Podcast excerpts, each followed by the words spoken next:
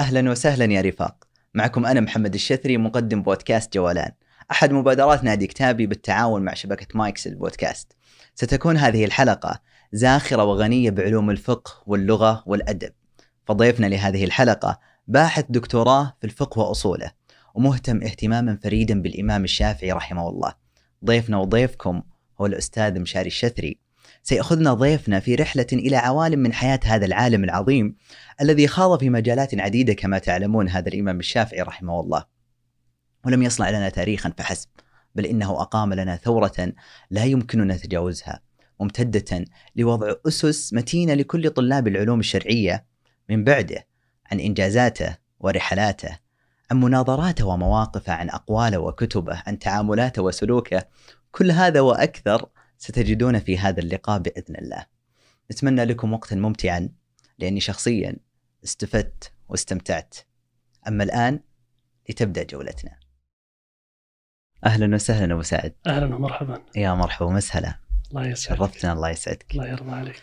أستاذ مشاري الشثري باحث دكتوراه في الفقه وأصوله ومهتم بتراث الإمام الشافعي رحمه الله. نعم. يعني أي شخص يدخل حسابك في تويتر كأني أنا ما أعرفك بدخل حسابك في تويتر. ما شاء الله تبارك الله. أجد الصورة الخلفية اللي هي كتاب الأم للشافعي.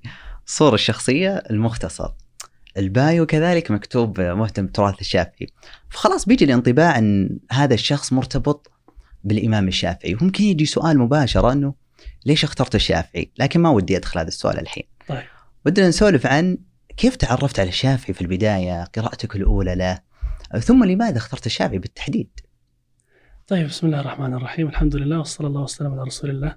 بداية أشكر لك هذه الاستضافة. الله يسعدك يا أرجو مرحبا. يكون فيها يعني نفع وإمتاع للمستمعين والمشاهدين الكرام. وهي كذلك. آه، أول اتصال بالشافعي طبعا أي طالب في العلوم الشرعية لابد أن يطرق سمعه مبكرا اسم محمد بن إدريس الشافعي. سلام. يعني يدرس مثلا في أصول الفقه أول واضع لأصول الفقه الشافعي. يدرس في المذاهب الفقهية وتاريخ الفقه الإسلامي. الشافعي إمام موجود. مذهب من المذاهب ال- الأربعة. آه، في اللغة يعني يطرق سمعه أن الشافعي مثلا يحتج بكلامه في اللغة. آه، في الحديث الشافعي ناصر الحديث. آه، استخرج من الأم كتابه المسند له السنن المأثورة. الشافعي حاضر. في مجالات متنوعة في العلوم الشرعية. فطبيعي أي طالب علم له اتصال بالشافعي. بطريقة أو أخرى. لكن الاتصال ال- الخاص بالشافعي يعني آه، ربما كان مع كتابه الرسالة. جميل. التي تمثل فلنقل يعني باكورة المؤلفات الأصولية. مم. يعني أول من جرد الكلام في أصول الفقه الشافعي. فطبيعي أن يكون كتاب بهذه المثابة مما يرجو طالب العلم أن يصل إلى رتبة أن يفهم هذا الكتاب. والوصول لرتبة فهم مثل الكتب المؤسسة يعني يحتاج إلى يعني عدة وطريق طويل وما. زلت يعني في البدايات. أذكر أول قراءة للرسالة آه، كانت في سنة 1430 مم. نتكلم عن ما شاء 12 سنة الله 12 تقريبا. سنة. ولا أخفي عليك أنها كانت قراءة يعني محفوفة بالمهابة. يعني أن تقرأ كتاب ليس من الشائع في أدبيات طالب العلم في بيئتنا ولا في البيئات مم. الأخرى أن تقرأ كتب متقدمة. يعني غالبا يكون الاشتغال بالمختصرات التي صنفت المبتدئين وشروحها وما إلى ذلك وهذا طبيعي. يعني. أن يقفز الطالب إلى الوراء يعني إلى سنة 204 مم. سنة وفاة الشافعي آه، أن يقفز إلى الوراء فهذا طريق آه، غير مأهول. يعني قل أن تجد يعني من يعينك عليه. جميل. فكانت قراءتي للرسالة إذ ذاك يعني قراءة عفوية يعني قراءة عادية. يعني قراءة مثل أي. يعني أي قراءة لكتاب آخر تقرأ لهذا العالم أو لذاك فكان مستوى الفهم أستطيع أن أقول ساذج. قيدت أذكر ثلاث أوراق أربع أوراق ذهبت إلى أحد المشايخ ليعرض عليه بعض السؤالات. التي دونتها لا أخفي عليك وعلى المستمعين أنها أصلا لم يبدي ذاك الترحيب. وبتلقي السؤالات فضلا عن التعليق عليها والجواب عليها هل هو اللي صغر السن ولا اللي حرفيا ال... لا. ما نقول سطحية الطرح لكن بساطته ممكن على ذاك المستوى تقريبا. أنا أقول لم أقدم أي سؤال حتى آه. يقيم الطرف الآخر هل هو سؤال يعني متجه وليس متجها. وعبارة آه، هي عبارة عن استشكالات للفهم. ليس إلا. اي جميل. آه، هذا كان أول قراءة للشافعي. فكانت قراءة يعني كما قلت يعني عا- عابرة يعني. ثم بعدها بثلاث سنوات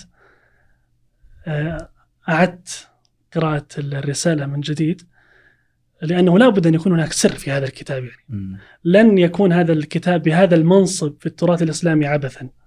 القراءة الثانية كانت يعني كسابقتها. بعدها بسنوات القراءة الثالثة الرابعة الخامسة. أظن أن العقدة الأولى مع الرسالة لم تنحل إلا مع القراءة السادسة تقريبا. وميزتها أنها كانت قراءة يعني مشتركة مع بعض. طلبة العلم الذين كان لهم اهتمام بالطبقة المتقدمة. يعني نتكلم عن مثلا آه، ومسيهم بالخير الشيخ عبد الرحمن العوض. كانت رسالة الماجستير عن أبو عبيد القاسم بن سلام يعني من من متوفى 224 مم. فكان له اتصال بتلك الطبقة. صح. آه، أخي الشيخ تميم السلوم رسالة الماجستير على شاء من من المتقدمين.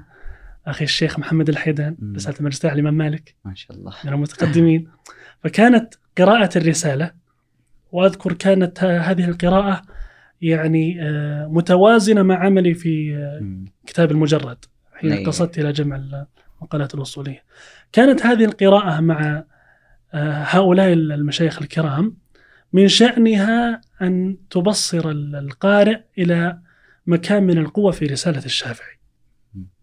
ثم قراءات أخرى يعني يمنة ويسرى الترحال مع كتاب الأم وكذا. كانت يعني هذه هي البداية آه، مع تراث الإمام الشافعي من خلال الرسالة ثم عاد ابتدأ الطريق الذي آه، أرجو أن يكون طريقا يعني موصلا إلى مقاصد تكون فيها إضافة للبيئة العلمية. بإذن الله. بنفس الوقت واحد يمكن يتساءل عن مسألة إحنا يعني مثلا هنا داخلين في السعودية إنه ننتسب إلى الإمام أحمد. آه لماذا اخترت الشافعي بالتحديد؟ آه خاصة يمكن تجربتك الأولى معه يعني آه كانت ضبابية في أشياء ما فهمتها وإشكالات ثم تجربة ثانية ثالثة. لماذا الشافعي بالتحديد كل مرة تذهب إلى الشافعي؟ في سؤال هو عابر وطرح يعني بعض الأصدقاء. هل يجد مشاري آه شبه خفي بينه وبين الشافعي؟ لو طريقة التفكير يعني وجدت بينك وبين شخص الشافعي انجذاب ثم إلى علمه ومتونه. أولا آه، تلحظ أن السؤال مسكون بأن هناك انتساب للبيئة المحلية في فقه الإمام أحمد جميل. فغريب أن يكون هناك اشتغال بالشافعي. آه، أذكر في مقدمة أو في خاتمة مقدمة عبقرية الإمام الشافعي. نبهت تنبيه مهم قلت أن الكتاب لابد أن يتجاوز هذه الانتسابات. يعني الاشتغال بالشافعي ليس اشتغالا بالشافعية. والاشتغال بعلوم الشافعي ليس اشتغالا بعلوم الشافعية. أنا أريد أن أجعل أو هو هذا شأن الشافعي هو متعال على هذه المذاهب الفقهية. فالذي يستفيد منه لا ينبغي أن يستحضر انتساباتها الفقهية أو انتساباتها الفكرية. جميل. فالشافعي عطاؤه عم الجميع. والذين استفادوا من علم الشافعي هم أهل المذاهب يعني قاطبة. صح. فالاشتغال هو اشتغال بشخصية آه، تراثية كان لها قدم صدق في تأسيس العلوم الشرعية. لا أقول في علم أصول الفقه بل بالعلوم الشرعية بعامة. يعني هو أول من جرد الكلام في أصول الفقه لكن كتابه الأم مثلا من أوائل الكتب الفقهية وإن كان كتاب الأصل لمحمد الحسن سابق عليه من جهة التدوين. أما ما يتعلق بالشبه الخفي فهذا لست أنا من أقيمه. آه ومثل الشافعي يعني خليقا يعني يحاول المرء أن يحاذيه. ويستفيد من علومه. آه لا أدري حقيقة. آه ربما كان قصد الشافعي إلى لمح كليات المعرفة هو الذي شدني فيه. يعني في المقام الأول. آه، لست يعني أجد يعني عند الشافعي على سبيل التحديد. أو لست أجدني مش مأخوذا إلى يعني تفريعات الشافعي الدقيقة وإن كان لها مرتبة عليا. ولا يعني أقصيها من دائرة الاهتمام. لكن أقصد في المقام الأول اهتمام الشافعي بالكليات العامة مم. الناظمة للعلوم الشرعية وللنظر في الوحي هو الذي جذبني إليه بل هو الذي جذب أهل زمانه إليه. يعني عبد الرحمن بن مهدي يراسل الشافعي حتى يصنف تلك الرسالة فلما صنفها يعني يذهل منه مثل ابن مهدي الإمام أحمد بن حنبل يحيى القطان وسائر أهل طبقته. لابد أن يجدوا في تلك الرسالة الناظمة لتلك الكليات ما يجلب علم الشافعي إلى أنديتهم وإلى طلابهم. الإمام أحمد يسأل بعض طلابه قرأت كتاب الشافعي ولا ما قرأت؟ فيقول ما قرأت فيوصيه أن يقرأه بل يرحل لتحصيل كتابه بالرسالة. وعليك مثلا بالبويطي فإنه من أجود كتبه. هذه التوصية التي شاعت في الدوائر الحديثية وشدت أولئك الأئمة فماذا يقول المرء عن يعني رجل يحاول أن يخطو خطوات في هذا العلم؟ لا بد وأن يجد عند الشافعي ما يعني يدنيه من هذا العلم وهذا التراث. جميل. فربما كان هذا وأيضا الشافعي آه، له يعني مصيدة وهي مصيدة اللغة والبيان العالي. جميل. وكل من له بيان عال لابد أن يكون يعني لكلامه نفوذ. بل هذا الإمام أحمد لما أوصى الحميدي أن يأخذ عن الشافعي قال فإن له بيانا. يعني هذا البيان يأتي ب برقاب العلماء والطلبة إلى صحيح. كلام الطنطاوي رحمه الله تعالى في مذكراته. يقول إني أقرأ كتاب الأم إيش في الأم لا يتكلم عن الرسالة الرسالة هي ذروة البيان عند الشافعي. جميل. كتاب الأم يعني نقاش في فروع فقهية ومجادلات مع المدرسة العراقية محمد بن الحسن على في المقام الأول ثم أتباعه وهكذا. تسبح في فروع فقهية وجزئيات. الطنطاوي يقول أقرأ كتاب الأم لا لتحصيل الفقه وإنما للاستمتاع بالبيان. يا سلام. فمثل هذا البيان هو يسوق يعني طالب العلم إلى أن ينهل من تراث هذا الإمام وأن يحاول أن يرتاض بعباراته لا سيما عندنا يعني شبه انفكاك يعني هناك أدباء مم. هناك. فقهاء. بل هناك يعني أدب الفقهاء ترى إذا نسب الأدب للفقيه فهذا ذم خفي. أوه ليه يعني شعر الفقيه. شعر ليس ليست له ديباجة الأدباء صح. فإذا قالوا هذا شعر فقيه يعني الله بالحين يعني. رتبة آه، أدول لذلك يمتاز بعض الفقهاء بأدب عال فيقول ليس أدبه كأدب الفقهاء. فأن يجتمع هذان يعني الأدب والفقه في نص واحد آه لابد أن يكون لذلك الإمام امتياز يجذب أنظار الطلبة إليه. آه، على ذكر كتاب الأم آه، في إشكال كذا حاصل أو إنه تساؤل. هل كتاب الأم آه، نتاج كامل من تأليف الإمام الشافعي أو كذلك في كلام من تأليف وإضافة بعض تلامذته مثل آه، المزني وغيرهم؟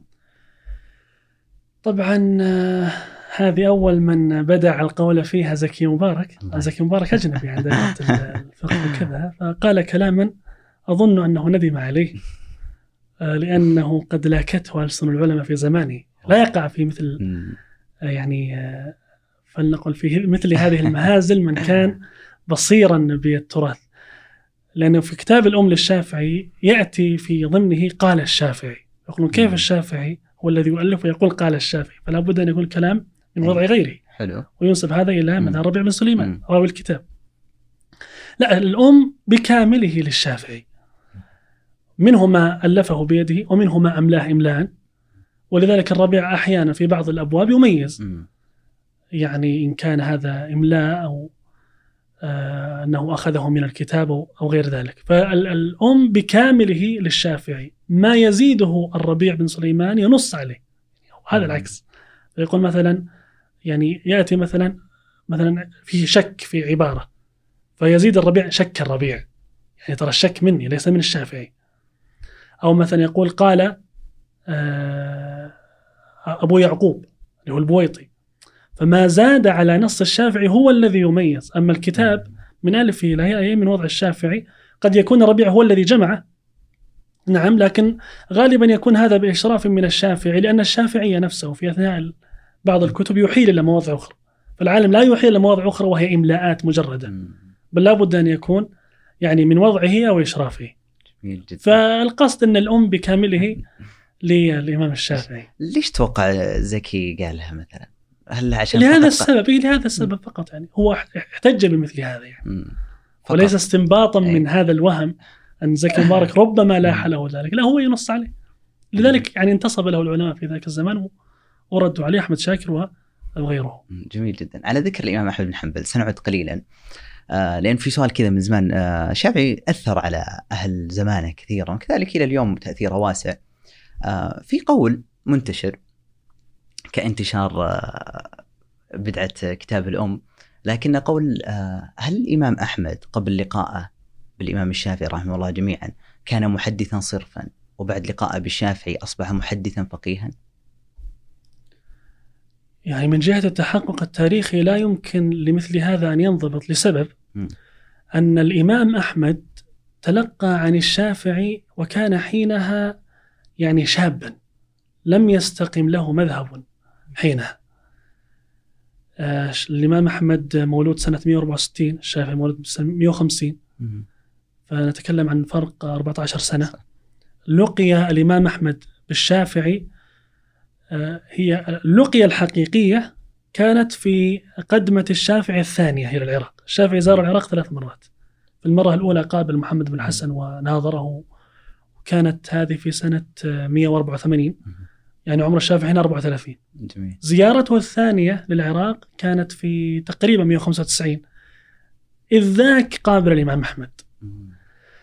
يعني نتكلم عن عمر الشافعي. كان تقريبا 44 45 عمر الإمام أحمد حينها كان نتكلم عن 30 مم. يعني ما زال في مرحلة الطلب طلب. والتحصيل فلا يقال أنه كان محدثا ثم صار فقيها مم. أو غير ذلك يعني هو هو كان اشتغاله بالحديث والفقه في تلك المرحلة لا شك الإمام أحمد لم يكن طارئا على الفقه بعد يعني التقائه بالشافعي هل كان للشافعي أثر في آه، يعني مزيد اشتغال لا لا أشك في هذا. يعني لا أشك في هذا بسبب أن ال- البيئة الحديثية كانت أكثر ما تكون احتفالا بالروايات والأحاديث والتفقه فيها. الاتساع في الرأي والنظر والقياس لم يكن من موروث المدرسة الحديثية. مم. أكبر إسهام قدمه الشافعي للمدرسة الحديثية هو ما صنفه من كتب في الفقه. لذلك المحدثين أصلا كانوا يقعون تحت يعني آه، فلنقل ضربات العراقيين. العراقيون كانوا سادة في قضايا الرأي والنظر والاستحسان والقياس ولهم اتساع في ذلك وأما المحدثون في الغالب فكان آه، علمهم مقصورا على الحديث لا أقول رواية ولكن حتى دراية في الدوائر التي يعني يمليها عليهم النص النبوي. جميل. أو حتى ال- الآيات القرآنية. لكن ليس لهم من بسطة التفريع ما عند العراقيين. الشافعي تلقى عن هؤلاء وأولئك. ف وهو محدث أو بعبارة أدق هو منتسب إلى أهل الحديث. فلما نشط للتأليف وكان قد ارتوى قبل ذلك من المدرستين وقدم هذا المنجز الفقهي الذي يحسب للمحدثين. يحسب لأهل الحديث الآن يعني فلنقل يعني ارتفعت عقيرة المحدثين على أهل الرأي. بل هم ينصون على ذلك الإمام أحمد. يقول ما زالت أقفيتنا بأيدي أهل العراق حتى أتى الشافعي. وفي عبارة شديدة يعني لا أريد ذكرها هنا فيها أن كانت هناك يعني ردود من المحدثين على العراقيين وردود من العراقيين على المحدثين حتى أتى الشافعي فأتى بتلك الموازين المتعادلة بين الرأي والنقل بين ال- القياس ومادة ال- ال- الوحي. فطبيعي ليس الإمام أحمد فقط سائر المحدثين الذين اتصلوا بكتب الشافعي لا بد أن يكون اشتغالهم بالفقه زاد يعني رتبا إن لم يكن رتبا بعد أو عما كانوا عليه قبل اتصالهم بالشافعي جميل جدا بيجينا سؤال في. عبارة لطيفة. لا أريد أن يعني آه. أمررها في آه، عندما نتجاوز هذا السؤال. الإمام أحمد قال يعني كان الفقه قفلا على أهله أنا لا أفهم هذه العبارة إلا أنه قفل على أهله من المحدثين. أما العراقيون فقد سبقوا إلى ذلك. ففتحه الله بالشافعي. هو إنما يعني أهل يعني أهل يعني آه، أهل الحديث. وهذه العبارة تتكرر. أحدهم يتكلم عن الإمام أحمد يقول أنه جالس الشافعي قال فأخذ عنه التفتيق. يعني التفتيق الذي هو تفتيق المعرفة. الإمام أحمد كان يقول عن الشافعي كان حسن الشرح للحديث. تلحظ كل هذه متعلقة بالفقه ومعاني الحديث إيه. فلا بد أن يكون يعني هذه شهادات من الإمام أحمد نفسه والإمام أحمد من أكثر من قرب مادة الشافعي إلى المحدثين. يعني إلى ترى مرحلة الشافعي ما زالت هناك شيء من النفرة عند المحدثين من الاتساع في الرأي. فلم يكونوا بذاك القبول في البداية لما يأتي به الشافعي. الذي مهد الطريق للشافعي وتراثه عند المحدثين أو من أكبر من مهد ذلك هو الإمام أحمد. لذلك كان يحرص أن يوصي طلابه كما تقدم الحميدي وغيره أو أقرانه أحيانا الحميدي من أقران الإمام أحمد يوصيه لا أن ينهل من الشافعي. كان الإمام أحمد يحضر مجلس سفيان بن عيينة وأهل تلك الطبقة الكبار المحدثين. ففقدوا الشافعي يوما فلم يجدوه في مجلس سفيان فأخذوا يتتبعون رفقاء يتتبعون في مجالس الحديث مجلسا مجلسا لم يجدوه إلا عند هذا الفتى القرشي المطلبي الشافعي. فقالوا له يعني تترك مجلس سفيان وعند فلان وفلان يعني من كبار المحدثين والروايات العالية في ذلك الزمن. وتجلس عند هذا الفتى ما كان الشافعي يعني ما كان الشافعي والشافعية حينها يعني. فقال اسكت. إن فاتك الحديث بعلو أدركته بنزول. يعني في النهاية بتحصل عليه. إنما الفرق في الطريق طولا وقصرا يعني. لكن فاتك عقل هذا الفتى فلن تدركه عند غيره. جميل. القدر الذي وجده عند الشافعي هو هذا. هو هذه المادة من الفقه والرأي مضمومة إلى ذاك التمسك بالحديث. فهذا الامتزاج بين السنة والرأي والفقه لدى الشافعي هو الذي آه، يعني جذب المحدثين وعلى رأسهم الإمام أحمد إلى الإمام الشافعي. جميل جدا. كذا الآن جاء عندي سؤالين. كنت أبي أسأل سابقا قبل هذه المداخلة عن ما الذي يميز الإمام الشافعي في ذكر كل هذه السمات آه، فيه رحمه الله عن سائر الأئمة والمذاهب الأربعة. وبنفس الوقت يوم ذكرت عن عبقرية هذا الفتى بلسان الإمام أحمد أو كما ذكر جاء في بالي نتحدث عن كتابك العبقرية. أي. لكن قبل العبقرية خلينا نتكلم عن بماذا امتاز الشافعي عن الأئمة الأربعة وعن مذاهبهم. يعني دعني الحديث سيكون طويل لكن دعني أقدم بس بسطر باب حسن باب حسن ظن المشاهد أني لن أتكلم هنا على سبيل الأفضلية والتفضيل. يعني لكل منهم يعني سابقة علم ومعرفة وفضل على هذه الأمة فليس المقام مقام تفضيل ولا بد أن نتجاوز أكيد. مثل هذه يعني الظنون. آه، نتكلم عن امتيازات وليس امتياز. بالضرورة أن يكون تفضيلا. صحيح. الامتياز اولا نقول أن الشافعي أتى يعني بعد أبي حنيفة ومالك. فمعنى ذلك أنه يعني استوفى علم أبي حنيفة وعلم الإمام مالك. هذا واحد. وتلقى عن الإمام مالك تلقيا مباشرا وتلقى عن أبي حنيفة من خلال واسطة من توس من خلال تلميذه محمد بن الحسن. فهذا هو الامتياز. من جهة اطلاعه واتصاله المباشر بالمدرستين. يعني المدرستين اللتين كانتا عليها مدار الفقه في ذلك الزمان. المدرسة العراقية متمثلة بأبي حنيفة وأصحابه والمدرسة الحجازية أو المدنية المتمثلة بمالك وأصحابه. فالامتياز الأول أنه آه، اتصل بهاتين المدرستين وأخذ عنهما. فرحل العراق وقبل ذلك رحل المدينة وأخذ عنهما مادة فقهية ومادة حديثية.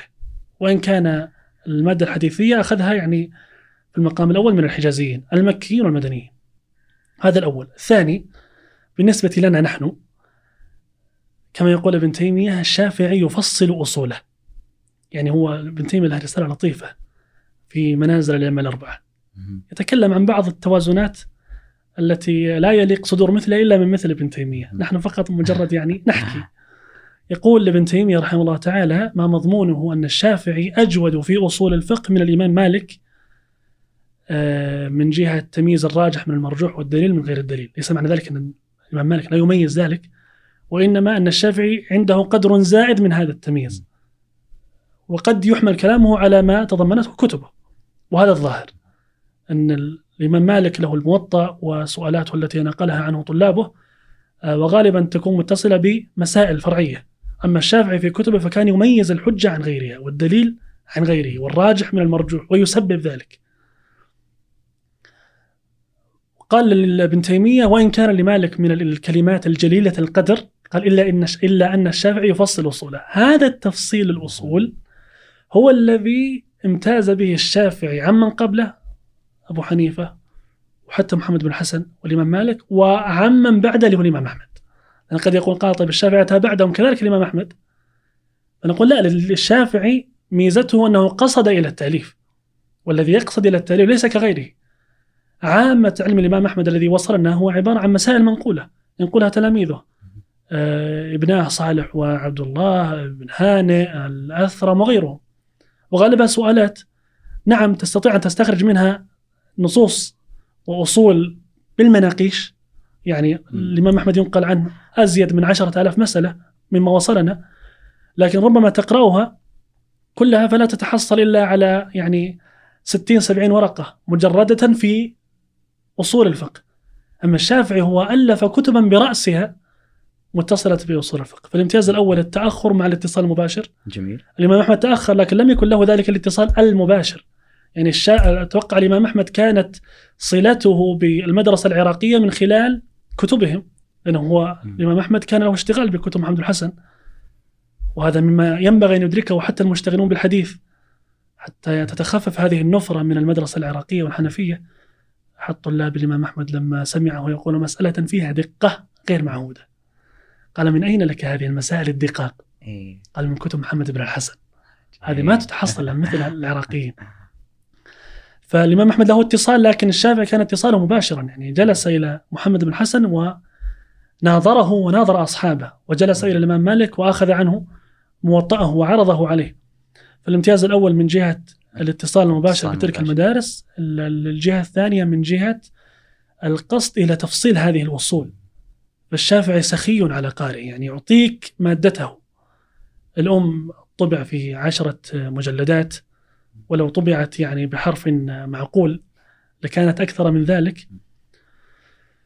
فأظن أنها يعني هذين من أكبر الامتيازات. إلى امتيازات آه، أخرى يشترك فيها مع غيره لكنها بتكاملها جعلت من علم الشافعي وتراثه له منزلة خاصة كما تقدمت الإشارة إلى آه، بيانه ولغته آه، اتصاله الوثيق بالكتاب والسنة كذلك هذا الاتصال موجود عند الأئمة الأربعة لكن كما قلت التفصيل عند الشافعي. يعني معاني القرآن التي بثها الشافعي في كتابه الأم لا يعشرها ما نقل عن ال- الأئمة الثلاثة الآخرين. معاني الحديث التي بثها الشافعي ليست مجرد فروع وأصول لا بل معاني الحديث التي بثها الشافعي ليست بكثرة المنقول عن أو أبو حنيفة ينبغي أن يعني نخرجه من دائرة المقارنة التدوينية لأن المنقول عن أبي حنيفة عزيز جدا وإنما هو من تلميذه محمد بن الحسن. فينبغي حينما نقابل ونوازن نضع محمد بن الحسن يعني مكان آه، شيخه أبي حنيفة. فهذا الامتياز يعني مادة آه، الشافعي حاضرة.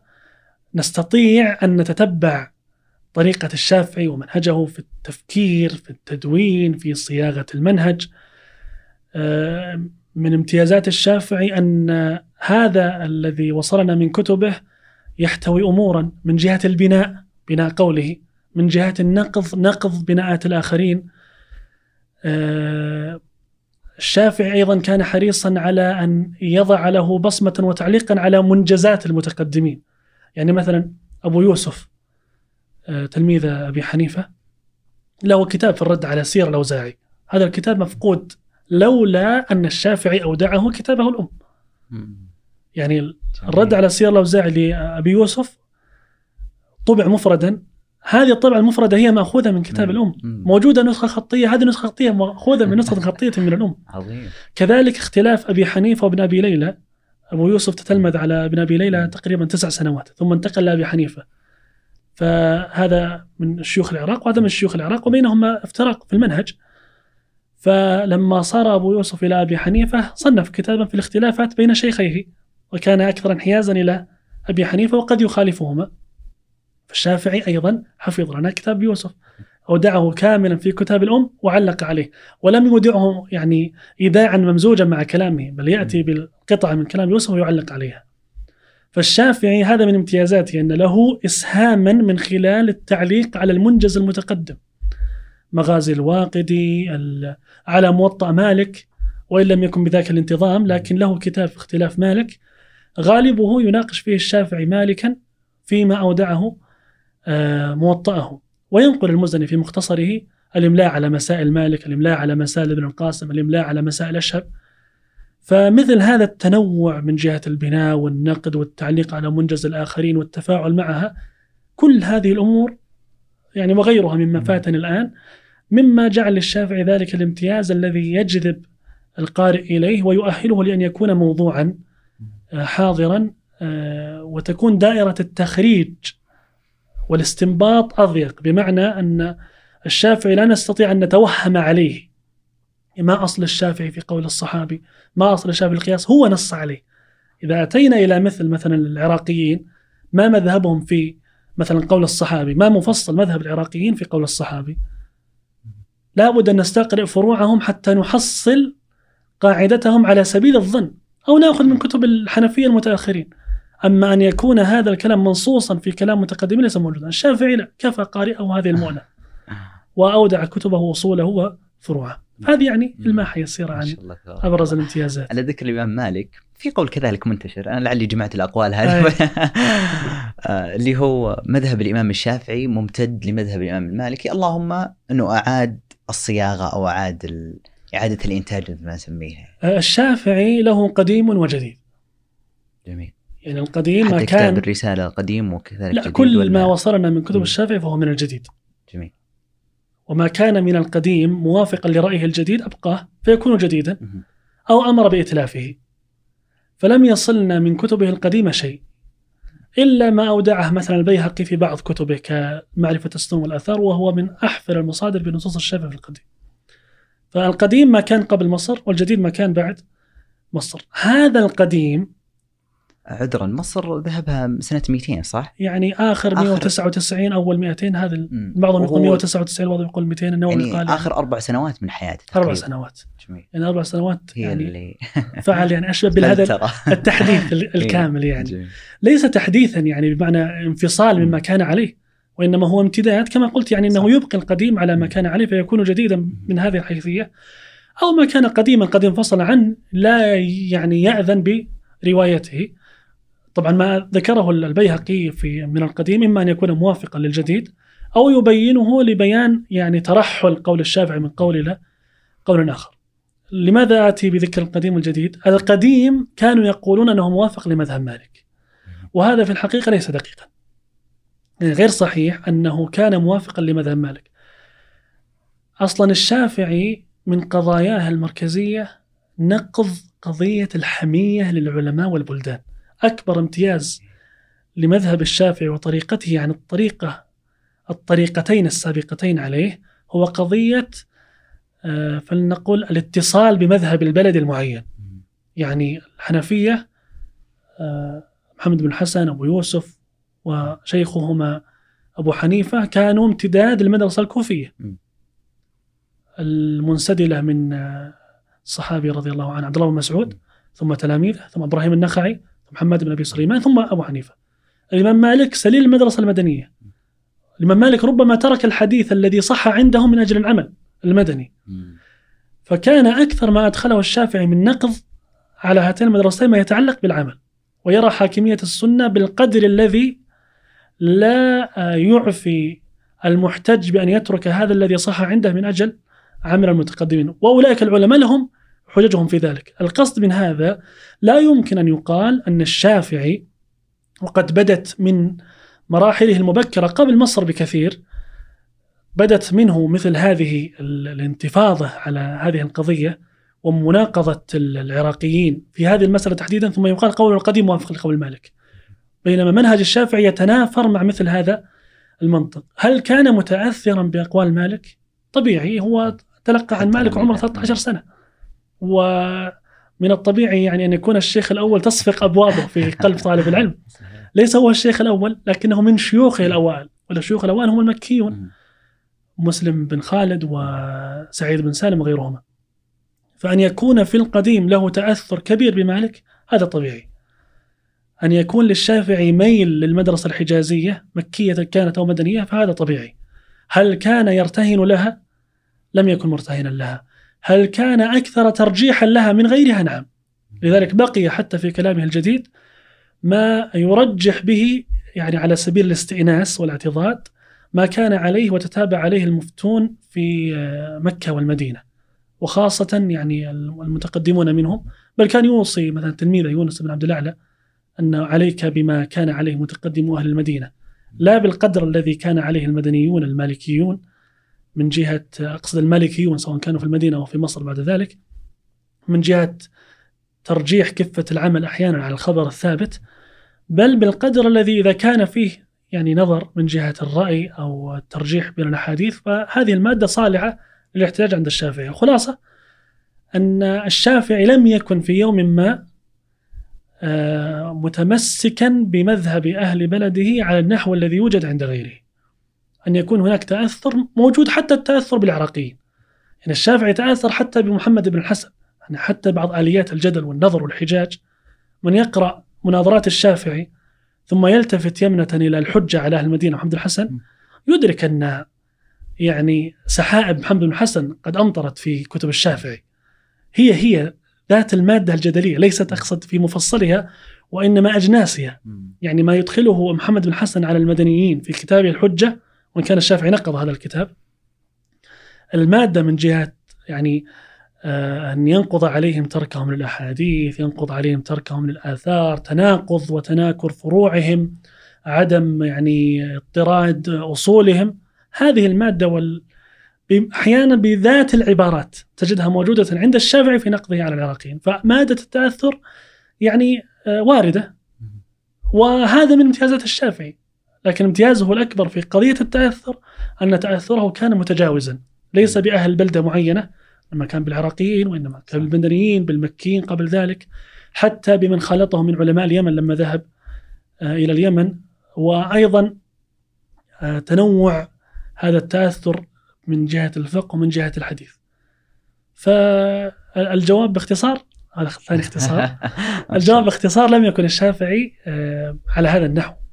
من التمسك بأقوال مالك أو أنه كان كما ورد في السؤال امتدادا له لا. يعني نقول امتداد لمنهج أهل الحديث يعني هذه عبارة حتى أريد أن أتحفظ عليها لأنه كان عند مادة زائدة على ما كان عند أهل الحديث. آه، من جهة إعمال الرأي والنظر والقياس المنضبط بدائرة الوحي. فدعني أعفي نفسي من هذا التصريح الذي هو امتداد أو لا لكن أقول أنه لا بد أن يفقه الشافعي على هذا النحو. أنه ليس امتدادا لأحد. وهذا قد يضاف للجازات المتقدمة أن أبو حنيفة إن كان امتدادا لمن قبله ومالك كذلك فالشافعي لم يكن امتدادا لأحد. الإمام أحمد هو الذي يصلح أن نقول أنه امتداد للإمام الشافعي وإن كان بينهما يعني في من جهة الأصول. ابن تيمية يقول أن أحمد موافق للشافعي في عامة أصوله. آه، لكن هناك مادة آثارية من جهة أثار الصحابة يعني عند الإمام أحمد أوسع مما هي عند الشافعي فهذا امتياز الإمام أحمد. آه، ليس بالضرورة امتيازا يفضي بنا إلى التفضيل قد يكون الشافعي لا يرتضي الاحتجاج بكثير من هذه الآثار أقصد من جهة المادة يعني. وكذلك من جهة الاتساع في العمل بالحديث الإمام أحمد أكثر اتساعا بالعمل بما ضعف. ليس ب... ليس إلى الحد الذي لا يجبر ضعفه وإنما دائرة الاستدلال عند الإمام أحمد بالحديث الضعيف أوسع مما هي عند الشافعي. جميل جدا. ما ودي والله إنك يعني تصمد تبارك الله لكن ذكرنا تجارب يمكن الشافعي تنقله. اليمن مكة مصر وغيرها من التنقلات اللي عاشها. ومثل ما نعرف أن الترحال بحد ذاته هي تجربة استثنائية من أي. ناحية الخلطة وخاصة كشخص كالإمام الشافعي يمتلك عبقرية ويعني وخلينا نقول فطرة هو استعد لي يعني سبحان الله لكل هذه الأمور. عن ذكر هذه الرحلات يجينا مسألة الأدب بشقيه السلوكي والمعرفي. تطوره مثلا معرفيا وتطوره حتى سلوكيا لأن يعني مر على تجارب يعني كثيرة. عن هذا اللون من المعرفة آه، هل خدم كما ينبغي؟ أتكلم عن آه، سيرة الإمام الشافعي في الأدب السلوكي مثلا مناقبة نبلة وغيرها من التفاصيل هو من أسير العبارات المتعلقة بالأدب وأدب المناظرة وأدب الخلاف هي عبارات آه، للشافعي رحمه الله تعالى. يعني عبارة آه، الشافعي لما اختلف مع أحد أصحابه فقال لا يستقيم أن نكون إخوانا ولو اختلفنا في مسألة. آه، كلمة الإمام الشافعي وددت أن الناس تعلموا هذا العلم ولم ينسب إلي منه شيء. آه، تعامل الإمام الشافعي مع الإمام مالك في مجلسه لدرجة أنه كان يعني يصفح الورق صفحا رقيقا مهابة لمالك. موقف الإمام الشافعي مع محمد بن الحسن. كان الإمام الشافعي ينتظر الإمام محمد بن الحسن أن يغادر مجلسه ليناظر الشافعي وأصحابه. فعلم محمد بن الحسن. فكان يدعو إلى مناظرته فقال أجلك عن هذا. يعني أنت أرفع مقام من أن أناظرك. مع أن الشافعي وهذه لابد أن تقيد أن الشافعي ترى قدم على محمد بن الحسن ومادته وآلاته قد اكتملت. يعني لا كما يصوره بعضهم.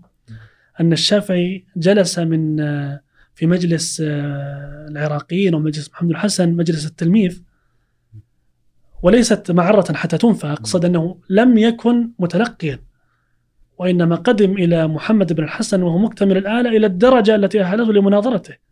ولا يناظر التلميذ شيخه على النحو الذي كان بين الشافعي ومحمد الحسن. فمع ذلك نجد مثل هذا الأدب يحف عبارات الشافعي إلى أن الكتب التي وصلتنا من تراث هذا الإمام لا يكاد يصرح فيها باسم من يناظره. هذا أرهقنا نحن عظيم. لنتطلب أسماء هؤلاء الذين نظرهم الشافعي حتى نفهم الفروع والأصول على وجهها. فالشافعي إذا قال صاحبنا يقصد مالك. في الغالب. حلو. أو اصحابه عموما المدنيين والحجازيين. وإذا قال بعض الناس يقصد أهل العراق. الشافعي. لماذا فصل يعني صاحبنا وبعض الناس؟ يعني أنا لا أدري إيه؟ حقيقة. هل بعض الناس كانت من من يعني معهودة في زمانهم على هذا النحو أو لا؟ لا أدري. ربما كانت يعني مستعملة صح. على يعني عفوا ليس إلا. وإن كانت هذه العبارة يعني وهذا مما يلحظ استعملها البخاري على نفس هذا المعنى. يعني البخاري في صحيح إذا قال بعض الناس يقصد أهل العراق. أهل العراق أو ال- مم. ال- أهل الرأي مم. يعني. فالشافعي من أدبه أنه كان يبهم من خالفه في كتبه. طبعا آه، في النهاية الشافعي ليس ملكا. نقاشاته مع الإمام مالك مثلا في كتاب اختلاف مالك بلغت فيها يعني رتبة الشدة إلى حد قد يكون مستغربا. آه، هذا يفسر آه، بأن آه، الشافعي رأى مالكية مصر لما ذهب إلى مصر رآهم يغالون في مالك مغالاة شديدة إذ اضطرته إلى أن يصنف هذا الكتاب. يعني كتاب اختلاف مالك ألفه الشافعي وهو في مصر. لما رأى مغالاة ال- ال- المالكية هناك في تمسكهم بأقوال مالك إلى الحد الذي رأى الشافعي منهم ترك كثيرا من الأحاديث. فها هنا وهذا تخريج ال- العلامة المعلمي في التنكيل أن العالم قد تشتد عبارته في نقد عالم آخر لا يريد بها عيبه وإنما يريد بها تربية طلابه. وبذلك فسر المعلمي نقد الشافعي لمالك وفسر نقد مسلم للبخاري في مقدمة الصحيح وكلاهما لم يصرح بمن يرد عليه. وإن كان جرى في عبارة الشافعي تنصيص آه، على مالك ال- القصد من هذا كله أن من أدب الشافعي مع مناظره ذلك.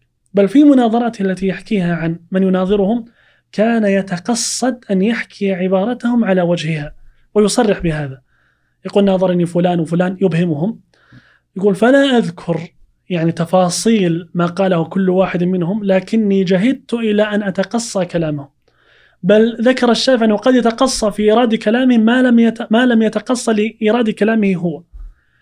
فمثل هذه العبارات التي تقدمت ونهج الشافعي في تعامله مع شيخيه التعامل المباشر وما ضمنه كتبه يدل على أن الشافعي رحمه الله تعالى كان يعني مقدمة فيما يتعلق بالسلوك وأدب العلم وكتب المناقب التي صنفت في مناقب الإمام الشافعي حافلة بالكثير من ذلك سواء في تعامله مع أشياخه أو أصحابه أو حتى طلابه. يعني مثلا قسمت. تعامله الرقيق هذا مع تلميذه الربيع بن سليمان. أنا أحب هذا الربيع لدرجة أني أهديت له كتاب المجرد. يعني هو الذي حفظ لنا مم. تراث الإمام الشافعي والذي يقرأ في ترجمته ومقارنة بترجمة طلاب الشافعي الآخرين يجد أن هذا التلميذ تلميذ بار وبقية التلاميذ بررة لكن هذا التلميذ فيه مسكنة وفيه يعني أدب زائد مع شيخه. لذلك الشافعي كان يحبه ولما حدثت خصومة بين تلاميذ الشافعي بعد وفاته في من يخلفه كان الربيع منحازا يعني لم يكن داخلا في معمعة هذا الخلاف فيما ذكر.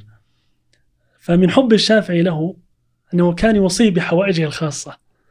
يعني كان يعني يوصيه على بعض. المتاع يأتي به. أن الشافعي كان متفرغ للعلم والتدوين و... فالربيع كان يبذل نفسه. حتى أن الشافعي قال له يوما قال يا رب يا قال وددت لو أطعمتك العلم إطعاما. يا سلام. يعني ليت العلم طعام أنا يعني أضعه في فيك. فانظر كيف يبلغ هذا الحب من الشيخ لتلميذه. وهذا الأدب الذي قد يعز عند كثير من المشايخ في التعامل مع تلاميذهم لعلة التربية وأن يعني الشدة هي التي تخرج الطلاب إلى غير ذلك.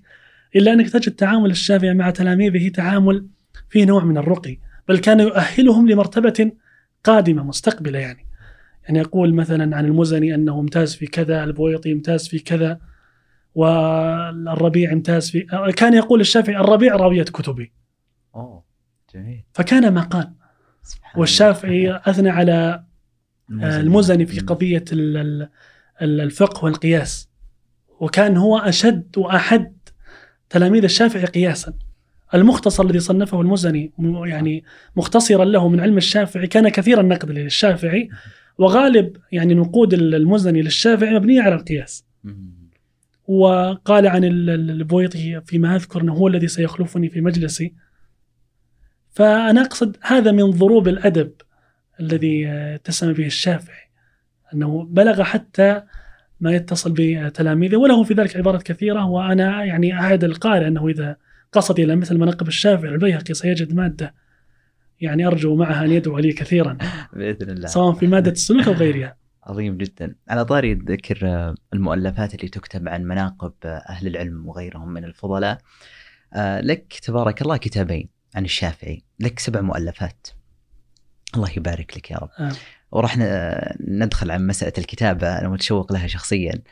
كيف امتلكت يعني هذه الملكة الأدبية مع الملكة الش- الشرعية. لكن قبل ذلك هو كتاب الم- الكتابين كتاب مجرد المقالات في مجرد مقالات الشافعي في الأصول والكتاب الأخير اللي هي العبقرية عبقرية الإمام الشافعي. أي نعم. وقيل أن من كتب العبقرية عبقري. عبقري. من كتب العبقرية. يعني ما ودي إني أقولها لكن هذا ما ما. قرأته تبارك الله. ويلاحظ أنك لم تأخذ مسلك آه، السرد القصصي المنتشر عن كتابة السيرة الذاتية. ما الذي استخدمته في كتاب ال- آه، العبقرية للإمام الشافعي؟ آه، اولا آه، ليست سبعة كتب حتى لا اتشبع بما لم يعطى هو في كتاب تحرير. أي. حتى أخرجه. أيضاً، وفي كتاب بالشراكة مع الشيخ فهد العجلان. آه، فهي خمسة كتب خالصة هذا واحد. مم. أما أنه لا يكتب عن العبقري إلا عبقري فليس صحيحا. ربما ورب حامل فقه ليس بفقيه. وإنما كذلك. قصارى ما قمت به محاولة آه، يعني تحسس هذه المواطن في عبقريه الإمام الشافعي وبثها في آه، في الناس. فالسؤال الآن نسيته من كنت أبغى نتكلم عن, عن قضية العبقرية. كيف صنف إيه العبقري كيف صنفت كتاب العبقرية؟ أول سطر من الكتاب أنا قلت أن هذا الكتاب وفكرته أتت على غير ميعاد. يعني هو كان الاشتغال بالشافعي آه، بطبيعة الحال سابقا على هذا التأليف. وتحديدا كتاب المجرد مجرد مقالات الشافعي. كتاب المجرد يضطرني إلى آه، محاولة استيفاء كل ما كتبه الشافعي لجمع أصوله ونصوصه في ذلك. فكنت أثناء قراءتي لكتب الشافعي تمر بي في غير المادة الأصولية كثير من يعني التقريرات المشرقة سواء في الفقه أو في الحديث أو في معاني القرآن أو من جهة إشراقة البيان. أو من جهة القدرة الجدلية والحجاجية فيما كتبه الشافعي ودعه كتابه الأم. فكنت هذه أقيدها يعني حتى يعني أستفيد منها لاحقا. فنعم كانت قراءة موجهة لجمع أصول الشافعي لكنها لأن الأم يعني موسوعة فلا أريد أن تمر هذه القراءة مرور الكرام. فأحببت أن أجمع كل ما يصادفني مما يلفت النظر مما يتصل هذا الإمام والإبانة عن قدراته. ولم يكن عندي إذ ذاك هم للكتابة عن الشافعي. لا أدري بعد صدور الم... لا قبل صدور في أثناء عملي في المجرد أو بعد صدوره بقليل آه... تواصل معي الإخوة في مساق. لتقديم آه، محاضرة عن عن الشافعي. جميل. فأنا كنت أصلا متحفز للكلام عن الشافعي أنا عندي مادة بودي أن أقولها. وكنت قد جمعت شيئا من ذلك. فهذا آه، يعني مكنني من مزيد آه، عناية بما كتب عن الشافعي. أنا كنت أقرأ ما كتبه الشافعي لكن بعد يعني ترتيب هذه المحاضرة حرصت أو حرصت أن أكتب أو أن أجمع وأقيد ما كتب عن هذا الإمام. فاستمهلتهم أسبوعين لملمت فيها ما تناثر من أوراق السابقة وشرعت في قراءة منتظمة لتراجم الشافعي فتحصلت عندي مادة لا بأس بها قدمتها في محاضرة يعني منشورة في اليوتيوب. بالمناسبة ولا قاطعك كل ما سنذكره من كتب ومواد علمية بنحطها طيب. في الوصف إن شاء الله. جزاكم الله خير. بعد ذلك استمرت مسيرة القراءة في في ما كتب عن الشافعي. نعم أنا ذكرت في السؤال أن ال- ال- السيرة هذه لم تكن سيرة قصصية وهذا مقصود. يعني غالبا من يتكلم عن شخصية ما يجمع أخبارها المولد النشأة ال- الرحلات الوفاة المصنفات. أنا لم يكن قصدي هذا. يعني هذا موجود في ما صنفه المتقدمون عن الإمام الشافعي. وإنما أردت أن أزوج بين معطيين. المعطى نستطيع أن نقول معطى التراجمي اللي هو ما كتب في تراجم الشافعي. المعطى الثاني ما تضمنته كتبه نفسه. ما تضمنته كتبه يعني نفسه نفس الشافعي. لأنها أصدق شاهد على علم الشافعي. يعني الآن ليست قضية حمية عن الشافعي أو انتصار له أو تبجيل له. إذا نقلنا ثناء للشافعي فقد ينقل غيره ثناء لغيره وثناء بثناء وحجة بحجة. صحيح. لكن من الذي يأتي بكلام من تراث هذا العلم المترجم؟ وكما تقدم من امتياز أن الشافعي يفصل أصوله فهذا مما ساعفني في أن أشفع تلك المادة المستقاة من التراجم بمادة من نص الشافعي نفسه. وأردت أن يكون هذا الكتاب مجليا لهذه العبقرية. يعني حتى يكون ال- الكتاب علته في ذاته. يعني من أراد أن يعرف لماذا كان الشافعي عبقريا. أنا بعض ال ال ال ال الإخوة الكرام في تويتر أو غيره يسألوني أن أكتب مثلا كتاب عن عبقرية فلان. هو ليس بالضرورة أن يكون كل عالم عبقريا. يعني قد يكون عالم قد يكون إمام قد لا, لا يكون عبقريا. يعني العبقرية ليست ضربة لازم. كل واحد نبغ في العلم يكون عبقريا. لكن هناك امتيازات معينة رأيتها اجتمعت في الشافعي. نعم اجتمعت في غيره لكن رأيتها بحكم اشتغال اجتمعت في الشافعي. فأردت أن يعني أجليها من خلال هذه السيرة التي قد تكون سيرة موضوعية. لذلك ما يتعلق بالمولد والنشأة والترحال هذا طويته في بدايات الكتاب حتى يكون عند القارئ تصور لتنقلات الشافعي يعني. تمرحل هذه العبقرية.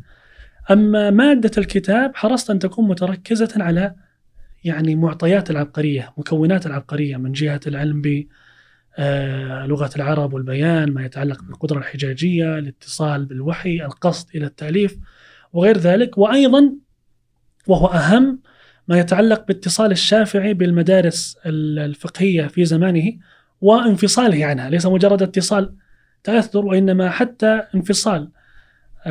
يعني أثر به في تلك المدارس نفسها مما جلب إليه جملة من أنصار تلك المدارس ليكونوا آه، تبعا له. يعني مثلا أبو ثور الزعفراني كانوا عراقيين يعني اتجاها. كانوا من أهل الرأي فصاروا مع الشافعي. محمد بن عبد الله بن عبد الحكم كان مالكيا. والده من أئمة المالكية قال اذهب- إلى الشافعي فأخذ عنه. فإنه رجل كثير الحجاج يعني. وكان هذه وصية في السر هذا في مصر.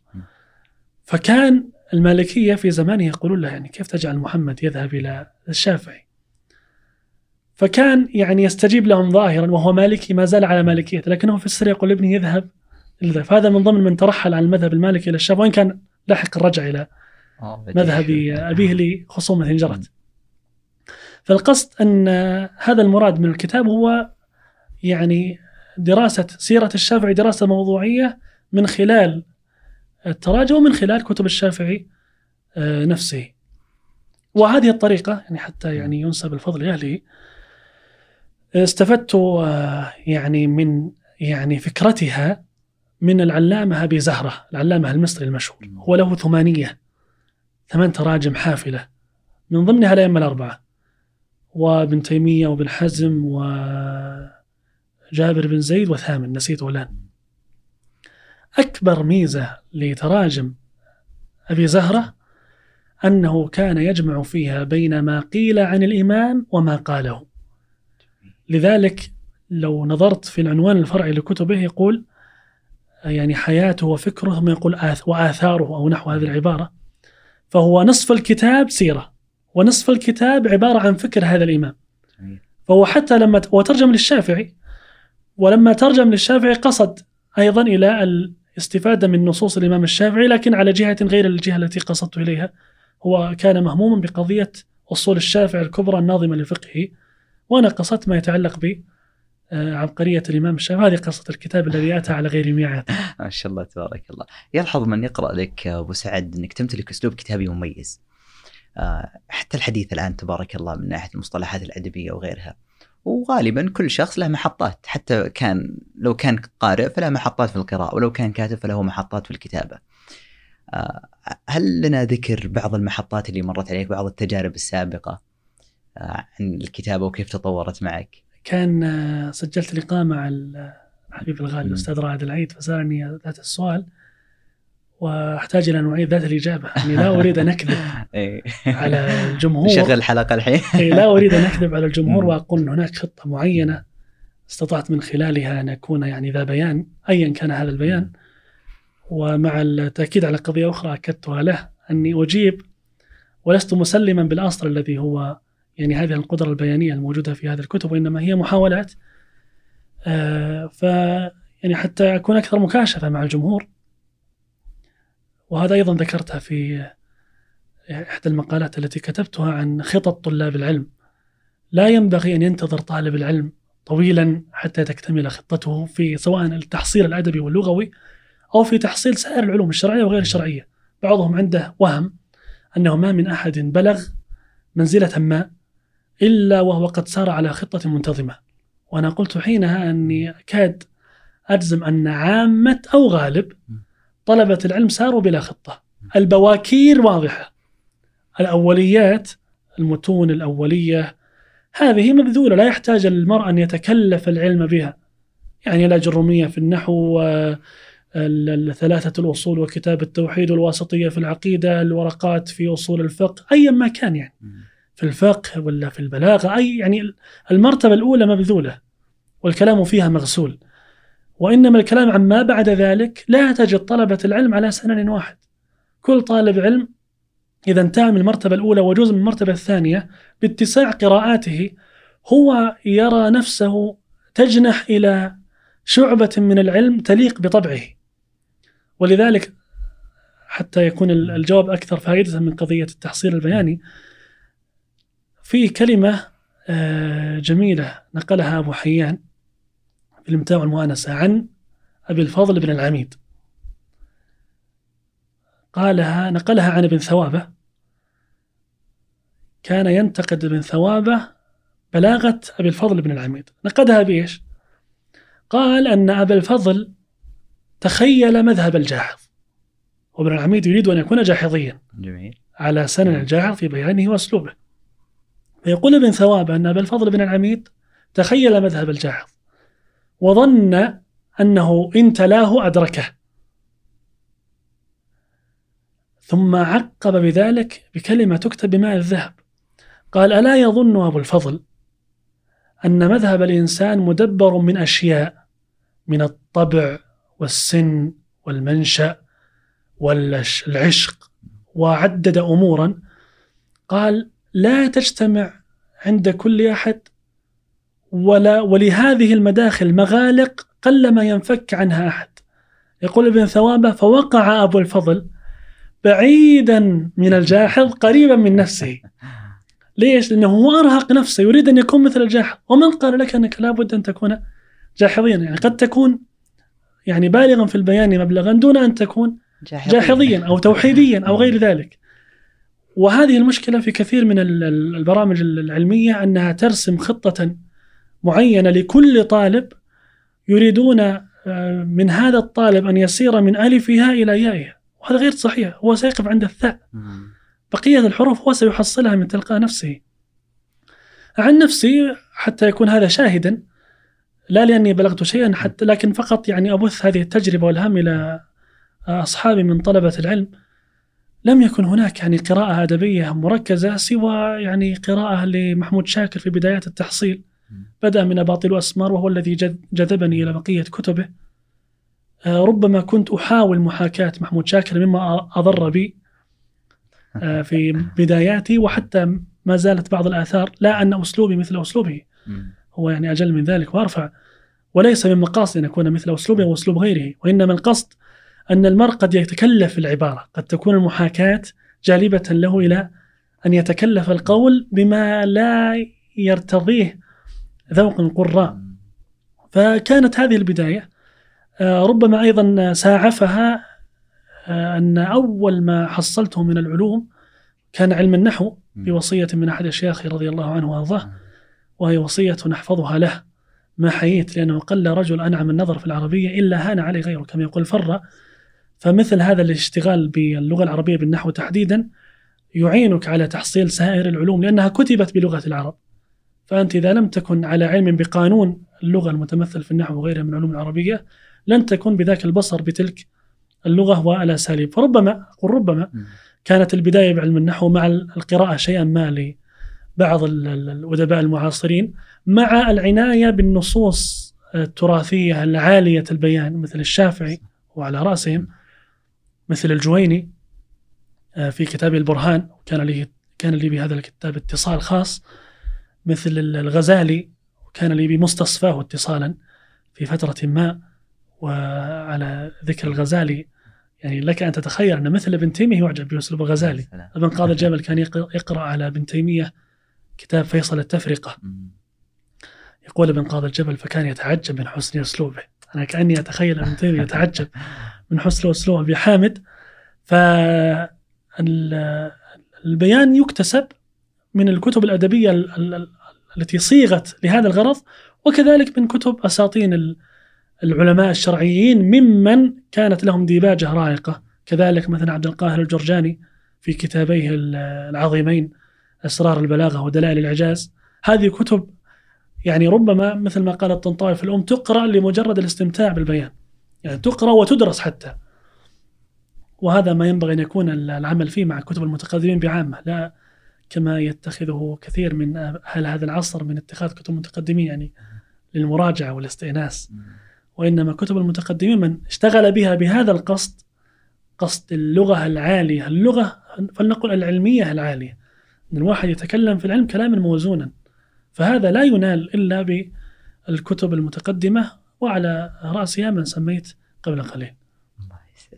على ذكر الخطط المعرفية كان للطلاب وغيرهم هذا المشروع مشروع الاهتمام بتراث الإمام الشافعي رحمه الله يحتاج إلى مثابرة وحماس واستمرارية ووقت طويل. وما أدري هل في خطة لأبو سعد. آه يعني من ناحية البداية أتوقع ما كان في خطط البداية لكن من ناحية الانتهاء إلى أي مرحلة تريد أن تصل؟ وما هي الخطوة يعني بعد بعد هذه؟ ونصيحة ممكن توجهها لي شخصيا ولكل مهتم في أي مجال معرفي كيف ممكن نمتلك هذه الحماسة والاستدامة في هذا المشروع؟ الحماسة فرع عنها عن مادة العشق والحب. وأنا صدرت أول ارتياض العلوم بطالب العلم والحب لأن الحب هو الذي يسوقك إلى مثل هذه الاهتمامات. جميل.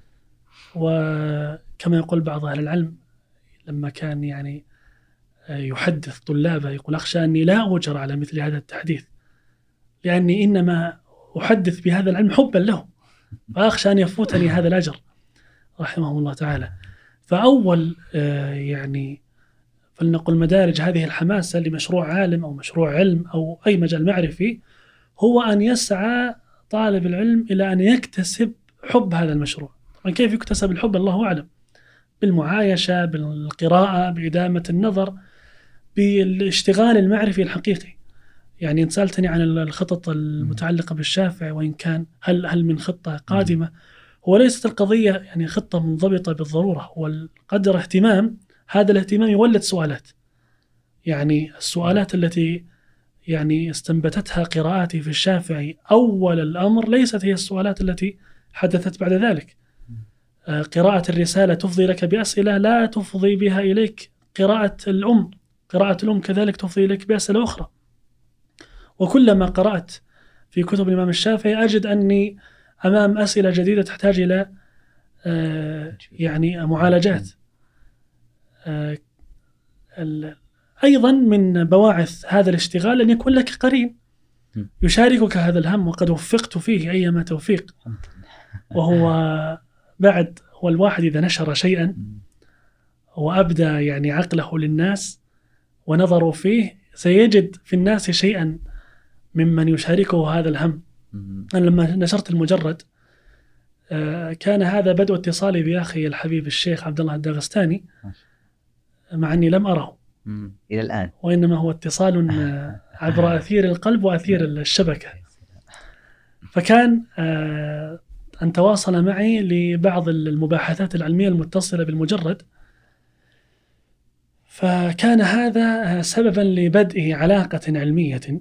بيني وبين الشيخ عبد الله للعمل في كتب الشافعي وخدمة كتب الشافعي. والشيخ عبد الله يمكن أسبق مني آه، اتصالا بكتب الإمام الشافعي وهو الذي أخرج مختصر المزني وأخرج قريبا أحكام القرآن للشافعي. وأشترك آه، أنا وهو في مشاريع علمية قادمة متصلة بالشافعي. فالقصد من هذا أن هذه الحماسة تولد من رحم الحب لعالم ما أو لكتاب ما أو لمشروع ما. وأيضا وجود يعني قرين الهم والصاحب الذي يساعفك. يعني ليس بمنطقي أن تكون عندك اشتغالات بعالم ما وأنت يعني متعمق في بعض مفرداته فتفضي بها إلى من كان أجنبيا عن الشافعي ربما يسترذل سؤالاتك أصلا. آه، أحد الإخوة كان يقول لي اشتغالك بالشافعي أشبه بالاشتغال بالعملات المعدنية في المتاحف القديمة. يعني فلا أخفي آه، أن هذه الكلمة سببت لي غضبة غضبة أخوية أخوية. فوجود هذا القرين يساعدك ويساعدك على المضي والاستمرار في آه، مشروعك. ومهما يكن من أمر مثل الإمام الشافعي لا يحتاج أو لا يكفيه شخص ولا شخصان ولا ثلاثة ولا أربعة ولا مؤسسات. هذا الإمام قام به يعني أتباع مذهب استمر قرون. وليس اشتغالي به بدعا من القول أو اشتغال الشيخ عبد الله بدعا ولا غيرنا يعني. يعني هو قام به الشافعية أيما قيام وخدموا فروعه أيما آه، خدمة. وإنما القصد هنا فقط يعني اختلاف مجال الاهتمام وهو لا يعد أن يكون يعني امتدادا لاشتغال المتقدمين. فهذا الذي آه، يعني من جهة النصيحة العامة.